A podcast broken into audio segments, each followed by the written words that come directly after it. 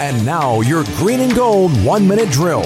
Today is NFL Draft Day 1 when the Green Bay Packers and most of the rest of the NFL will help determine their long term future with the best college players available.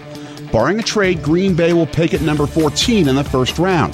It would seem the most obvious needs come in the secondary and defensive line, but might the Packers consider moving up in the first round, knowing they have 11 other picks they can use to entice a trade?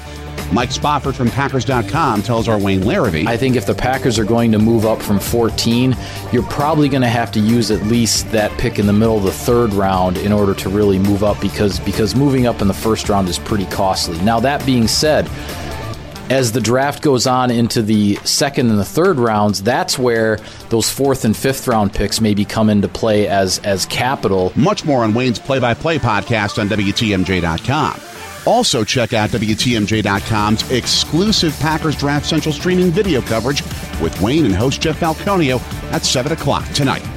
Jay Sorgi, WTMJ Sports. This has been your green and gold one minute drill.